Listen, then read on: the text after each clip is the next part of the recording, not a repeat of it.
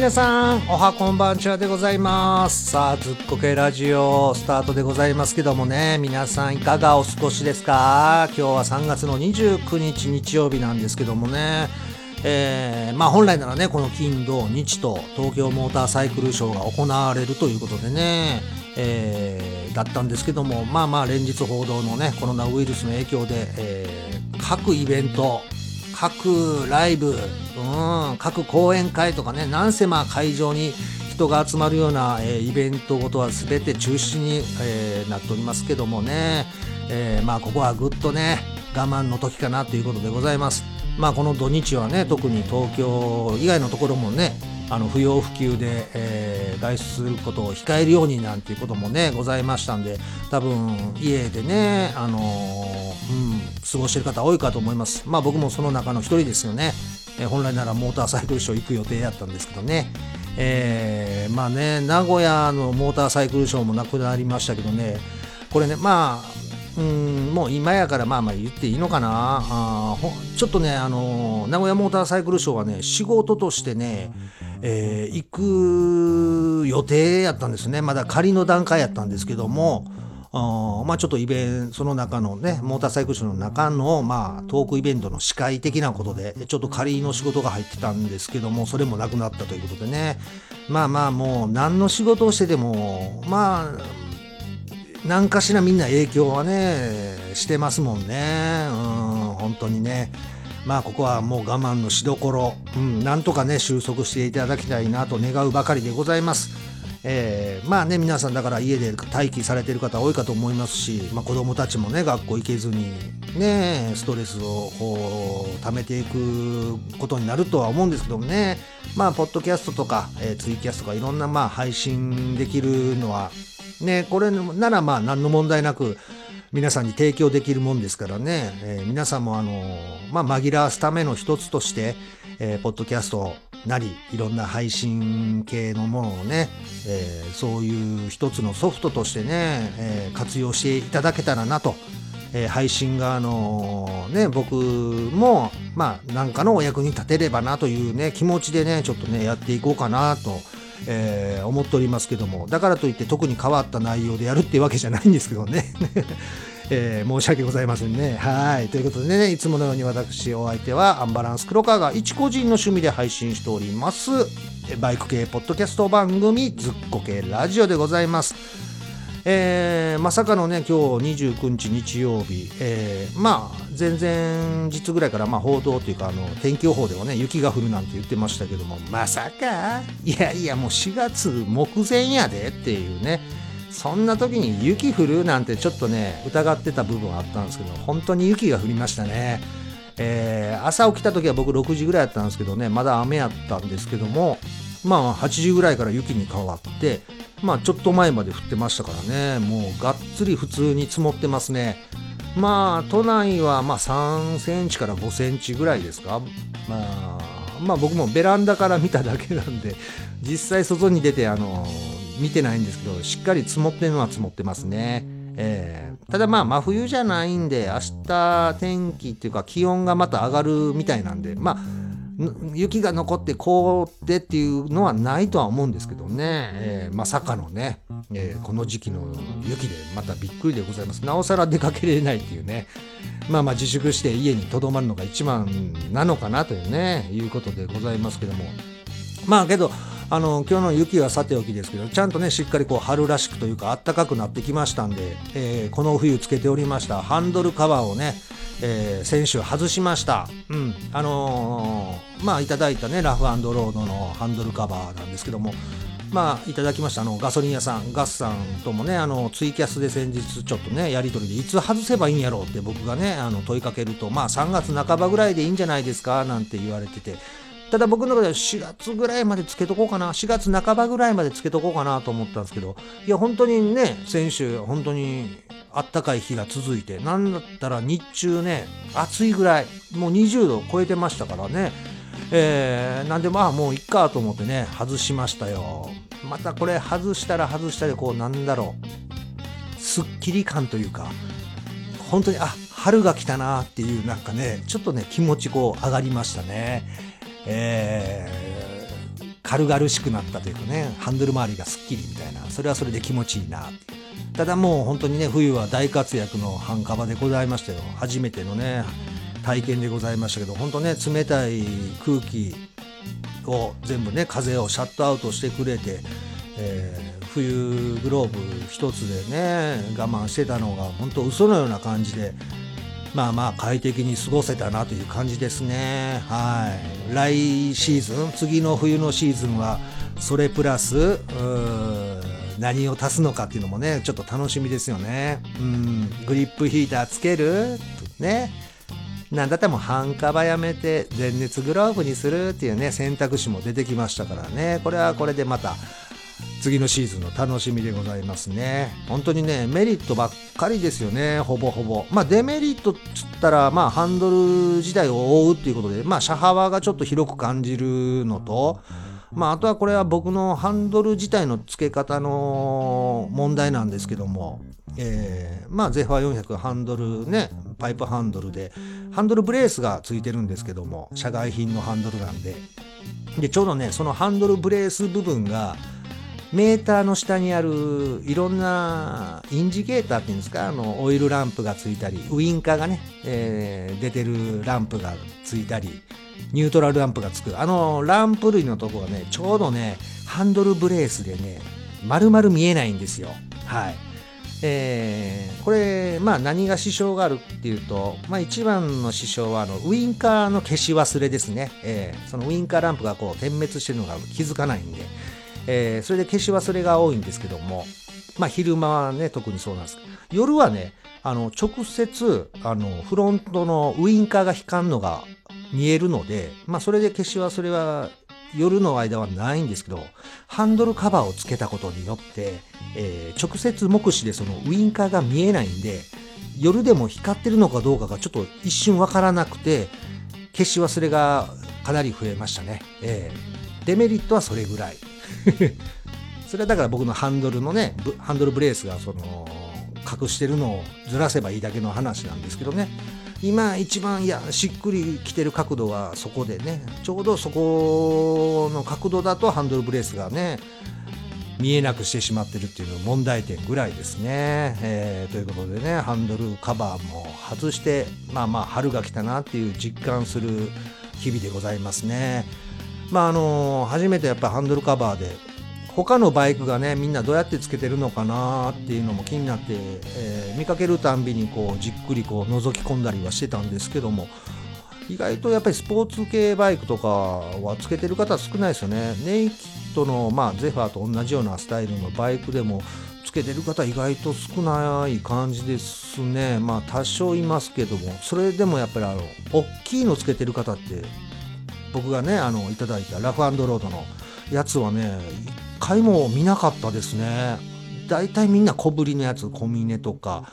あーね他ちょっとメーカーわかんないですけど、うん、そういうのをつけてる方は多いですけどね。あとスクーターにつけてるのが結構みんな大変そうな感じ。ちゃんとね取り付けれてないというか。まああのパイプハンドルのだから PCX なんかはちゃんと取り付けてるんですよ。あれ PCX ははあのパイプハンドルでしょ？要は、えー、ハンドルカバーを、まあ、グリップのところを覆ってでグリップの次にあるスイッチボックス、ね、あの左側やったらウインカーとか、えー、右側ならね、えー、セル、ね、のスイッチ類。そういうスイッチ類を覆ってでシュッとこうパイプハンドルの部分になって細くなってますからそこで縛り上げてるから綺麗にこう取り付けてるのが多いんですけどパイプハンドルじゃない、まあ言ったらスクーター、メーターのね、カバーと、そのままスイッチも一体型になってるカバーだと、こうキュッとね、縛り上げる部分がないんですよね。だからそういうスクーター関係はみんなまあ、あのミラー、えー、バックミラーのところに、まあ、紐でギュギュギュッと、えー、縛り付けてるんですけどもそれでちゃんと固定ができてなくてずれてくるんでしょうねやっぱりね、えー、スイッチ類がね覆いきれてないんですよ。だからセルスイッチねスタートエンジンかける時のスイッチなんかがカバーからもう飛び出てる状況になってるんですね。でなんやったらウインカーの方も覆いきれてなくてスイッチ類が外に出てしまってるスクーター結構多いですね。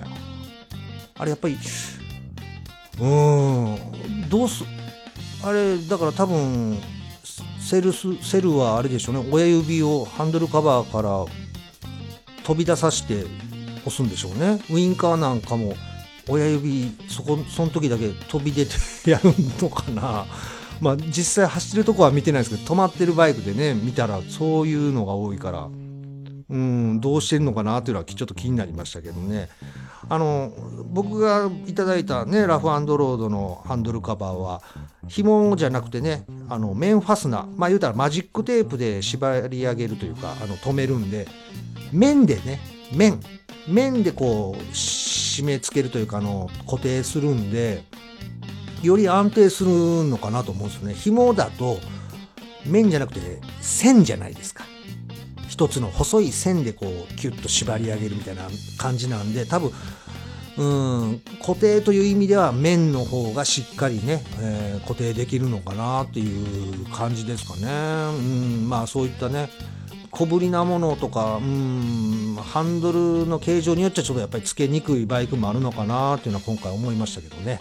えー、ということでございます。まあようやくね春が来てあとはそのコロナウイルスが収束するのをねほんと期待するばかりでございますね。えー、ということで、えー、本日も皆さんお付き合いのほどよろしくお願いいたします。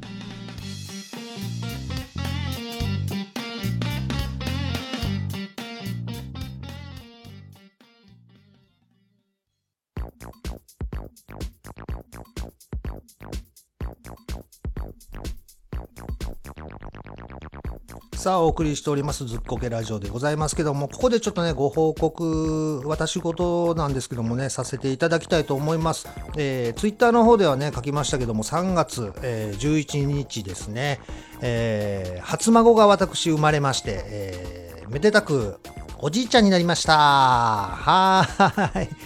えー、まあ、いろんなことがございましてね、あのー、うん、あのー、まあ、私自身が一番驚いてるんですけどもねまさか47でおじいちゃんになるとは思ってなかったんですけどもね、えー、でまあうち娘2人いますけどもね。えーまあ、今回その出産したのがまあ下の娘ということもあってね、あのー、うん、あの本当に驚きの連続というか、えー、去年ですよねあの確か第6回配信であの JK が選ぶメーカー別バイクベスト3ランキングっていうのを多分お送りしたんですけどもまあそのやってあの下の娘がちょうどね高校卒業したばかりでまだ JK まあ女子高生でいけるやろうっていうことでその娘にメーカー別のねバイクベスト3選んでもらったんですけどもその娘がね、まあ、専門学校春から通い出したです。はい。その3ヶ月後ですよ。7月のまあとある日にね娘から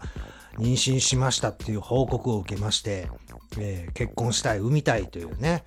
えー、ことなんです、うん、これがまた上の娘ならね社会人になってますから、うん。えー、なんだろう。まあびっくりはするけどそこまでびっくりしなかったと思うんですけどまだ学生でもありながら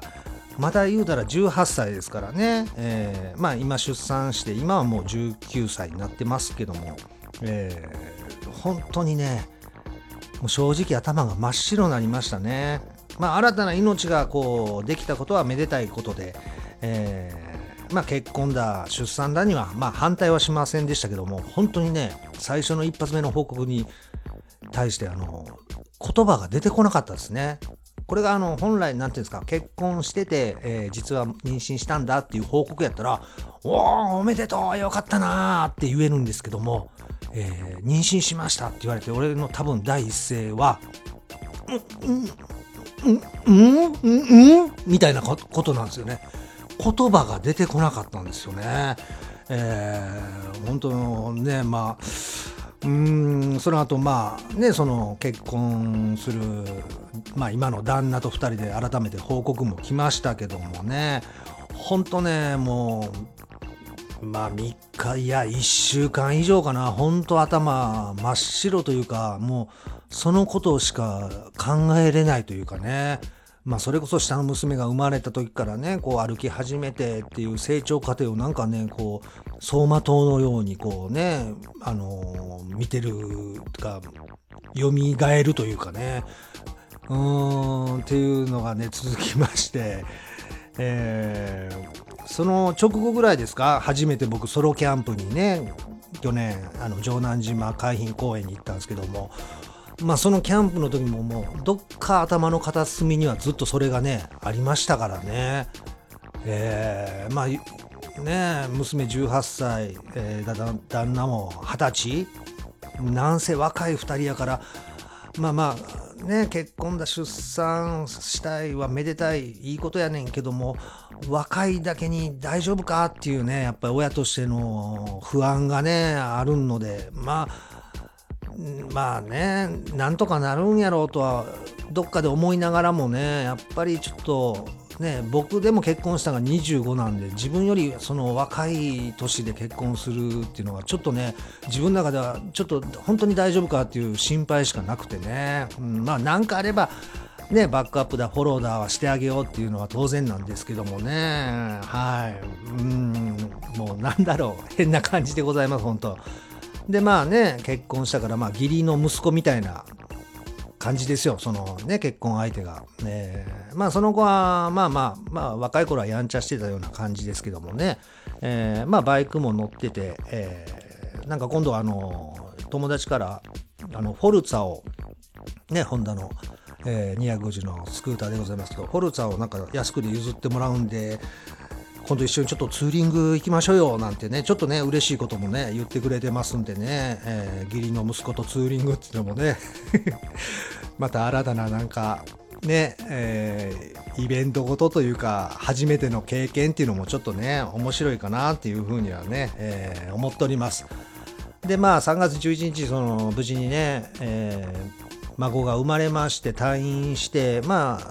ここっちのね、家にいてたりもするんでね、まあ1ヶ月ぐらいはそのね、えー、出産後の、あのお母さんはね、ゆっくりと体力ね、戻さないといけない時期でございますから、えー、先日までうちの方にも行ったんですけど、まあ、お互いの家がね、近いっていうのもあって、えー、まあ本当はね、あんまりそう、動いちゃダメなんでね、移動も良くないとは言われてますけど、本当、あの、すごい家が近いんで、まあ、あっち行ったりこっち行ったりみたいな感じで、え、なんであのこうやって収録ができるんですよ。でつい先日あのツイキャスなんかでね娘とあの今孫娘が来たからどこで収録しようかさすがに赤ちゃん横におるとこでこうやって収録できへんなっていうのをツイキャスで言わしてもらってたんですけどね、えー、まあ、こうやってまあ多少こう行ったり来たりがあるんで、まあ、その合間を縫ってこうやって収録できるということでね今日こうやって収録しておりますけども、まあ、またね孫が大きくなったら今度はね孫を今度後ろに乗せてツーリングっていうのもまあ一つのね楽しみだなっていう感じで、えー、思っております。まあ一応ね、えー、おじいちゃんに言いました報告でございます。まだちょっと、うん、実感ないっちゃないんですけどね。うん、まあこれが本当にね、孫が今まだ赤ちゃんですけども、ちょっとね、歩き出して、じいじとかなんかね、おじいちゃんなんて言われたらもう、涙流すんでしょうね。まあそうならないと、まだ実感ちょっとないというかね、えー、変な感覚ではございますね。えー、はい、そういうご報告でございました。さあ、えー、その後何喋ろうかな この報告だけで終わったらあかんよね。えー、そうそう。あの、この収録する前にね、ツイッターで皆さんにあの、質問ちょうだいっていうのを投げかけてたんで、それでちょっといくつか、あの、質問いただきましたんで、それに答えていきたいと思います。えー、いただきましたんがね、えー、っと、あ、新平さんからいただきました。ね、えー、京葉ガレージの新平さん。えー、オイル交換のタイミングっていうことでね、質問いただきました。いや、俺に聞かんでも知ってるでしょ。新平さん自身が。ね、オイル交換のタイミングはもうあの、うん、3000キロでいいんじゃないですか。はい。3000キロごとに変えてください。あとはまあ乗り方次第かなっていう気はします。いいですか、新平さん、これで。はい。まあどうなんですかね。まあ基準がだいたい3000キロって言われてますけど、まあ中には何て言うんですか？ずっと高回転で回してるような乗り方してる人とか、えー、まあ当然ね、えー、クローズドコース走ってる人なんかこまめにもっと変えるんですけど、僕の場合は3000キロで一応交換してます。はい。えー、まあ3000キロのタイミングでお金がなかったら4000キロっていうのもまあえー、あるのはありますね。うん。まあこれ人それぞれですけどね。まあ一応基準をどっかで決めてた方がいいでしょうね。うん。何千キロっていうのはどっかで決めといて、まあ多少前後するのは仕方がないですからね。タイミング。それこそお財布のね、中身にもよりますからね。えー、僕は3000キロです。えー、逆に新平さん何キロなのか逆に知りたいですけどね。あと新平さんもう一つ質問いただいております。えー、もしも乗り換えるならこのバイクっていうのは？何ですかということですよね。そうですよね。乗り換えるんですよね。ここ難しいところですね。増車なら、うん、ゼファー400持ちながらの増車なら思いつくというか、欲しいバイクはね、それはいろいろありますけども、乗り換えるってなると、まあ、うん、ゼファー400を手放してで考えるとすげえ難しいなっていう気はしますね。えー、ただ僕の中で今気になってるバイクは、えっ、ー、と、ヤマハのテネレ700ですね。はい。が、うん、いいなって思ってます。はい。まあ実際ね、去年の、えー、モーターショーか、えー、でまた間にもしてますし、うん、ちょっとね、ロングツーリング行くなら、ああいうバイクがいいかなっていう感じではありますね。ちょっとゼファー400でもまあ、ね、まあまあ、そこそこのロングはいけますけども、もうちょい快適性を求めるなら、ああいうテネレみたいなアドベンチャー系がちょっと欲しいなっていうのはね、正直なとこですね。はい。えー、新平さんありがとうございます。さあ、続いていただいてますのが、キャンタマさん。はい、ありがとうございます。えー、黒川さんが作る得意な料理とか聞いてみたいです。ということで、えー、ありがとうございます。得意な料理か、難しいな。まあけど、あの、よく作る料理というか、もうこれ料理と言っていいのかな。大体僕が家に夕方いてて、えー、奥さんが仕事行ってる場合は僕は大体味噌汁を必ず作りますね。はい。味噌汁、うん、が得意っちゃ得意か。でまあ何の味噌汁かっていうのも、えー、まあその都度で変えてますから。うんあのまあシンプルなのが一番僕も好きやから。まあやっぱりほんまに油揚げと豆腐とほうれん草。これが僕の中では一番なんかあのー、好きな味噌汁ですね、うん、やっぱり葉物？まあそのほうれん草。と葉物が入ってるとこうなんかこうちょっと贅沢な味噌汁みたいな、えー、感じはしますね。色のバランスも良かったりしますからね、えー、まあ季節によっちゃまあナスとか。まあまあね。今なら新玉ねぎなんかも美味しいでしょうけど、まあ、意外とまあ、うん、具沢山の味噌汁が好きかな。そういう意味じゃ。うん。だから具が少なく、種類が少なくても多めにちょっと入れて、えー、お腹いっぱいになるような味噌汁を作るようにしてますね。あと最近、まあこの間もあげましたけど、チリコンカンとか、ああいうね、のもたまに作ったりしますけどね。えー、まあまあ時間がある時は、まあできるだけね、えー、なんかこう料理一つ、一品ぐらいでもね、作っておいてあげればね、助かるだろうかなと思って、うちの奥さんもね、えー、そういう意味でちょっとたまには作ってますけども。はい。キャンタマさんありがとうございます。えー、続きまして、えー、ガソリン屋さん。あ、ね、ハンドルカバーありがとうございます。えー、ガスさん。えー、そしてね、えー、クローズドライダーさんも、まあ、同じような内容の質問いただいたんで、ちょっとね、まとめさせていただきますけども、えー、今年行く、えー、ツーリング先はということで、えー、クローズドライダーさんは今年行くべきツーリング先はという質問をいただいております。そうですね、ツーリング先ね、えー、行きたいなというところはいろいろあるんですけど、まあ、ちょっと去年、えー、行きたいなと思ったまま行けなかったところがあるんで、えー、やっぱりこう、ヴィーナスラインに行きたいですね。えーあの一人で行くのもいいんですけどちょっとね嫁を後ろに乗せてあ嫁というかもうおばあちゃんですね。はい。おじいちゃんおばあちゃん。そっか。おじいちゃんおばあちゃんだったんやうちら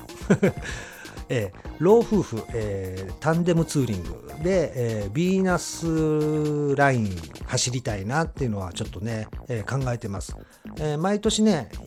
1回だけ、1回だけ、まあ別に1回にはこだわ、あの、決まってるわけじゃないんですけど、奥さんを後ろに乗っけて、毎年1回はタンデムツーリング行くんです。日帰りですけどね。えー、毎回けどやっぱり江ノ島ばっかりになってしまうんですよ。ちょうど5月の連休あたり。えーしらすがね食べれるからその時期に毎年決まって行ってるんですけどもうんあのもう江ノ島も何年もう45年5年以上行ってるんかな。えー、なんでちょっと今年はね違うところに行ってみたいなと思ってちょっとビーナスライン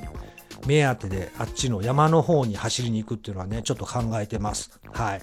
まあ、ちょっと孫ができたので、ね、ちょっと孫の面倒を見たりっていうのもあるから、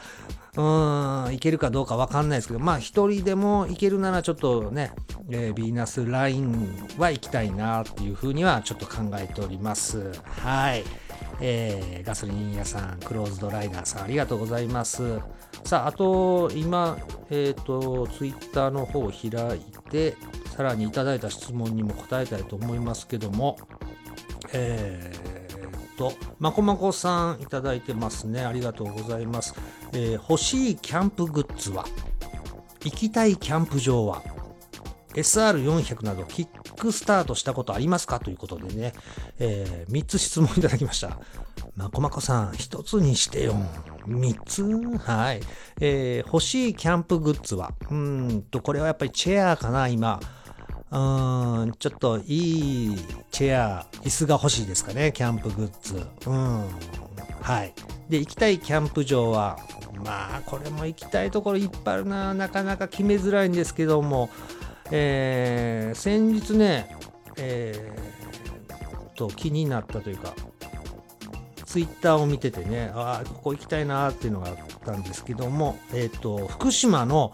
天神岬スポーツ公園キャンプ場、ちょっとここが、えー、気になるんで行きたいなってちょっと思っております。はい。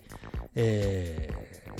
ですね。まあ実際行けるかどうかちょっとわかんないけど、うん、あの、ひょっとしたらね、孫の面倒あるからあんまり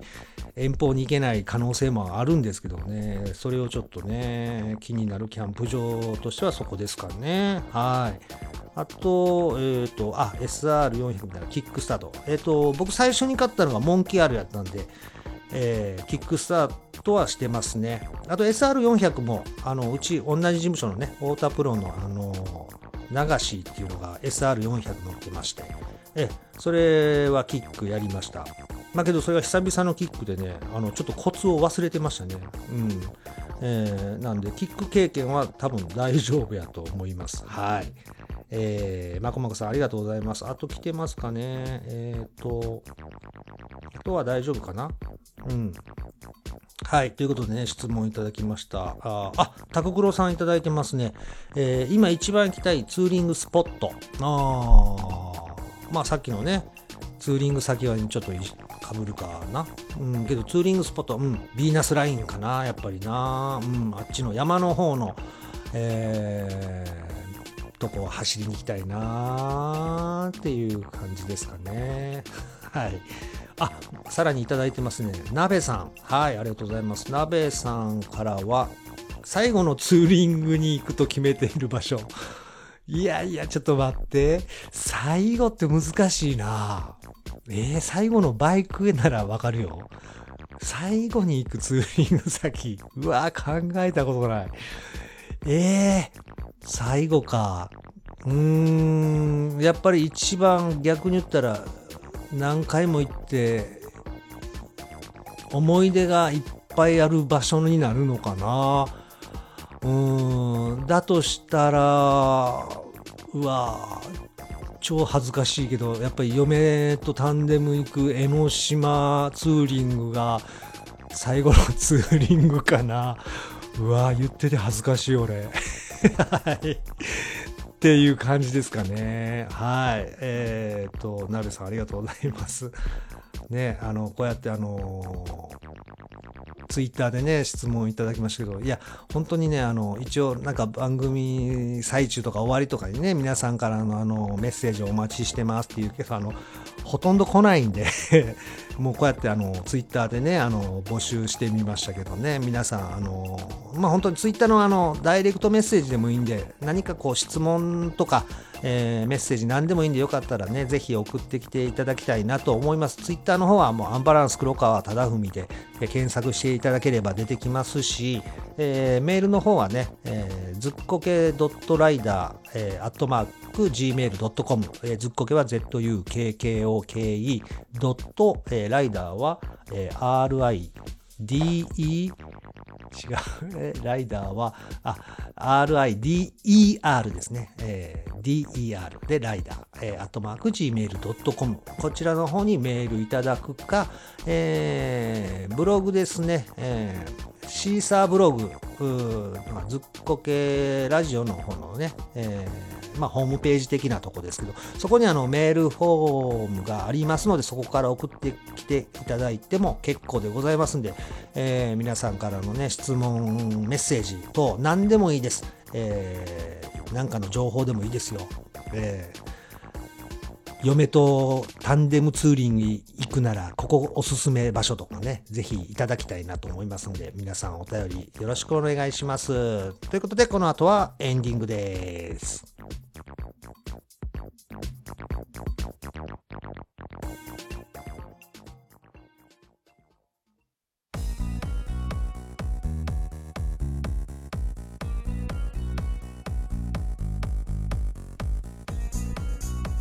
さあ、お送りしてきました。ずっこけラジオお別れの時間でございますね。今回も皆さん最後まで聞いていただきましてありがとうございます。えー、まあエンディングでございますけどもね、今、ツイッター最後また開いてみたら、えー、質問いただいてますんでお答えしたいと思います。えー、新次様からいただきました。予算無視で外車に乗り換えで1台選ぶとしたらということでいただきました。ありがとうございます。なるほどね。予算無視で外車。えー、だとしたらもう完全にデュカティのパニガーレ V4S ですね。はい。もう価格的にもだって330万ぐらいでしたっけ？えー、届かない1台ですよね。どう考えても。えー、それに乗り換えたいですね。はい。あの、4S ですから、あれですね。ウィングがもうあのついてるやつですよね。あれ乗ってみたいですね。まあそうなるとなんか全てなんかヘルメットからもこうスーパースポーツに合うようなねヘルメットに変えないといけないですけど。あそうそう。えっ、とヘルメットねまた次回お話しさせていただきたいと思いますけども。まあもう長年ね、えー、使っておりましたあの3つあるヘルメット。一番最新というか、えー、でも省エのね X9 か。あれももう十数年20年は経ってないけど、十何年経ってますかね。えー、なんですけども、今回ね、あのうちの奥さんの方からあのヘルメット、まあ、買い替えというか、新しいの買っていいっていう許可をいただきましてね、えー、いくつか候補を挙げてたんですけども、一応ね、候補を挙げてたのが、えー、と、新井のラパイドネオ、えー、ツアークロス3、えー、で、省エの EX0 と、えー、3つ候補を挙げてました。まあ、あのーまあ、ラパイドネオはまあフルフェイスのね、まあ一番まあオーソドックスにこうゼファーとかに似合うヘルメットとして一つランクインというかあの候補として入れて、で、省エの EX0 は、えー、これはね、まあ夏場限定、あったかい時期限定でちょっと使いたいなっていうのでちょっと一品選びました。ちょっとね、ちょっと悪っぽく乗りたいなっていうね、えー、いや乗り方は悪くならないんですけど見た目がね、えー、ちょっとやんちゃな感じに見える一品としてああいうヘルメット一回かぶりたいなっていうね、えー、のであれも候補。でツアークロス3はまあ、オフ用というかアドベンチャー系というかねに合うメットなんですけどあれのまあ言ったらひさし部分というか泥よけ部分、えー、あれを取ってえー、ターミネーター仕様、まあ、オンロード仕様というかね、えー、そういうので、乗りたいかなっていうのでこの3つの候補を選んだんですけどもさっきツイッターでもちょっとつぶやきましたけどもね、えー、ちょっとした、えー、縁からですね、えー、ラパイドネオになりました。はい。えー、またこれは次回の配信の時でね、どういった流れでこうなったのかをまたね、えー、ご説明したいと思います。えー、近々だから物も手元に来ると思いますんで、え、またその話も次回したいと思います。え、ということでね、皆さん本当大変な時期でございますけども、それぞれね、え、楽しくなんとかこう過ごせるようにね、工夫して、えー、頑張っていきましょう。ということでね、次回の配信皆さんまた楽しみにしてください。それではまた、バイバーイ